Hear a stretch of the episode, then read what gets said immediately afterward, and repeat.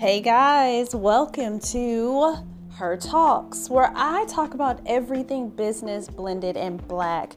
I interview entrepreneurs, particularly uh, black women. Um, I focus in on their stories, on their struggles, over their triumphs, because our stories need to be told. I talk about life in a blended family. I'm a mother, I'm a stepmother. I have been married almost a whole decade. and there are trials and triumphs that come with being in a blended family and just life in general. So, thank you so much for taking this journey with me. Now, let's get into this next episode. Hey, welcome to Business Blended in Black, Her Talks. It is your host, Renee Smith. And I just want to thank you for taking 15 minutes out of your day to rock with your girl. So, today I kind of want to focus in on being like a child.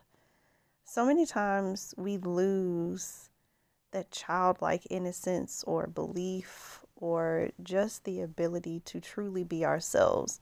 I think so many times, and I think I've had this conversation, we lose who we really are and meant to be under the shroud of adulthood responsibilities, hurts, disappointments, fears, um, illogical conversations, or as some people say, um, unattainable dreams and goals.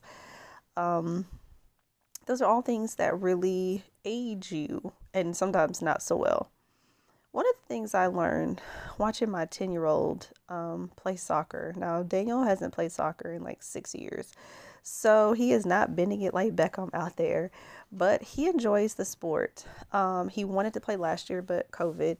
And the year prior to that, I ended up missing the deadline. So it's been me um, as part of the problem, but just also circumstances as to why he's not been able to enter the sport. But regardless, he's playing now when I saw him kind of interacting with his friends, or should I say teammates, soon to be friends, but in Daniel's mind, definitely um, his friends, I, I don't know, I saw just him out there being free. Like he is always himself in every situation. Daniel's laugh is probably two decibels too high for most. His passion about all things equality and just um, his north star for morality is just always shining bright. Um, he's definitely the kid that you want in your corner if something were to go wrong. But his personality can be a bit much for some. And I remember telling him that when he was younger, I'm like, oh, you have such great ideas, but it's hard for you because these are not ideas that are popular when you're a child. Other kids don't care about uh, what's going on in the news for the most part. They don't care about, you know, trying to get people together and make the world a better a better place, so to speak. But that's just Daniel. And what I realized this week was so many times we try to make people, things, situations into our own image instead of accepting them for how they are. You know, even though this is my firstborn child, the first child I ever held, ever held in my belly, held in my arms, that now I can wear his shoes. And I realized that as much as I want certain things for him, or I just want him to be a certain way, I just wish he was, a, I wish he was more competitive or, you know, what have you. That's just not his style. He wants to socialize. He wants to, meet different types of people. He always talks about traveling. He wants to go all around the world. He wants to learn a language. He wants to learn how to cook different dishes. Every time we go to a restaurant, he has to have something different than what he's had prior. That's just who he is. And I realized watching him on the soccer field and wanting him to be really zeroed in and focused that that's my dream for him. Like, I want him to go out there and score every goal and just be that guy. But what does that really mean for him? He is that guy, just not in that capacity. And maybe that's your truth too. Maybe you are that person, just not in the capacity that you thought you would be. And that's okay too. Or maybe you're afraid to even step out and start in a new direction of whatever that may look like for you. That's okay too. I think so many times, again, that whole image issue, we're afraid to look foolish. We're afraid of what other people might think. We're afraid, we're afraid, we're afraid. What if, what if, what if? The one thing that I have learned for my son is to not be so in my head. You know, when he's out there, he's free. whether he's kicking the ball completely right, maybe he missed the net, I don't know. But regardless, he's free and he's happy. Try to think back to a time when you were really happy. What does that feel like to you? What does it look like? What does true happiness really look like to you? I know it sounds very cliche, you know, to follow your happiness and to follow your passion, but but why? I mean, the thing is, even if you wanted to be, let's say, an actor or a singer, who's to say that you couldn't have a regular nine to five and do that at the same time? Like, why is there always this shame surrounded about around our regular nine to five jobs? Well, they just do this or they just do that. When that regular schmegler job could help fuel and pay for your passion, even if your passion never makes you a million dollars or you know, your book doesn't sell and become the New York Times number one bestseller, but you got the book out there. You danced in front of that crowd. You submitted your application for graduate school or undergrad or a trade school. All the things that you have been considering before that you were too afraid to do, too afraid, too in your head, too focused on what other people would think. Maybe you feel like you're too young or too old or not the right gender or not the right race or too tall or too short. I believe that we all have our own shortcomings and we're not supposed to do absolutely everything. And again, even the thing that you're most passionate about may not be your thing. I'm passionate about singing. I don't listen to a lot of music, but I've always loved to sing. Can she sing? Is the question. And the answer is everybody can sing as to what degree. I am definitely a novice and I would never sing for anybody other than my kids catching me singing in the kitchen as I'm cleaning up. That's pretty much the extent of it. But it makes me happy. It brings me happiness to sing to the top of my lungs in my car and to sing in my shower and, and to do all those things. And while I'm not necessarily passionate about those things, it brings me joy. One of the things I thought was really interesting was one of my friends said something that I thought was really profound. She said she wanted to have multiple streams of happiness.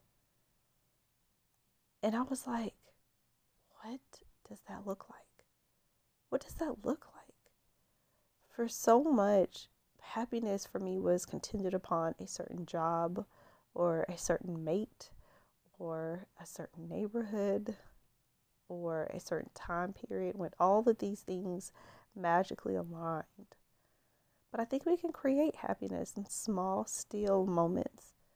I was thinking about that the other day when my son Daniel, who um, accidentally injured himself probably like two and a half months ago, um, he was cooking. He knows the rule is to have an adult with him, but he wanted to surprise me with breakfast again. He had cooked breakfast the day prior, and I was very appreciative of it. But I had told him, you know, you have to really be careful because I see that you cut up this fruit and, you know, you have to be careful. Well, I heard him downstairs one morning early, you know, and that's the thing. It was a sweet, sweet gesture, but he was downstairs and accidentally sliced his finger, which required three stitches. And he has not been in the kitchen since.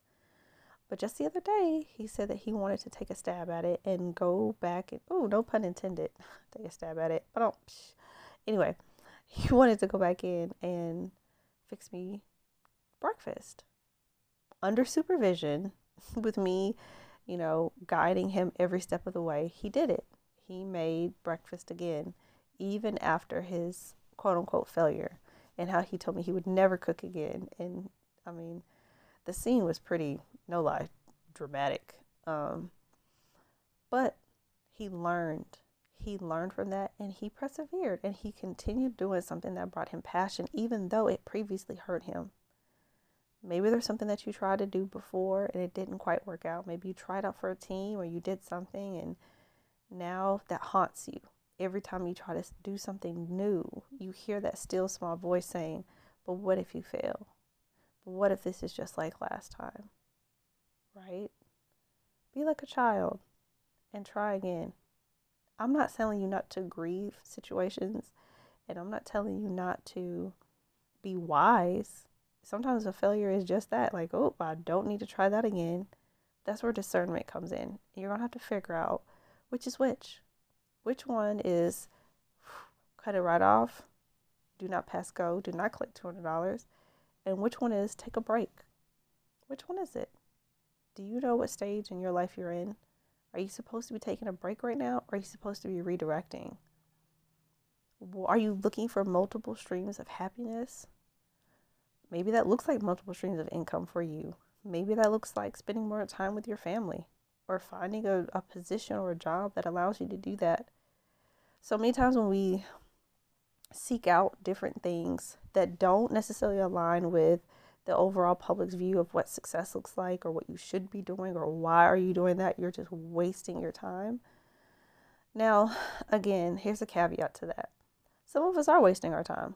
Some of us are playing small living small thinking small. That part is true. And some of us are thinking well outside what we are actually gifted to do right? Again a spirit of discernment. You've got to know where you are You've got to know if you need to push or pull back. You've got to know when you need to research or go full steam ahead. All these things are things that you have to kind of figure out as you move forward. But as you move forward and you begin to trust that intuition, I believe you'll make better and better choices. They're never going to be 100% perfect. And this is from a recovering perfectionist. So I know that's horrible to hear. It's never going to be perfect. And that's okay. The start may be ugly, the start may be full of mistakes and missteps, but that's part of the process. You may slice your finger, you may need three stitches. That doesn't mean you walk out of the kitchen forever. Did you catch the metaphor? Did you catch it? So, I just want to leave you with be like a child, dream again, hope again, even after a blunder or a failure or whatever you want to call it. Until next time.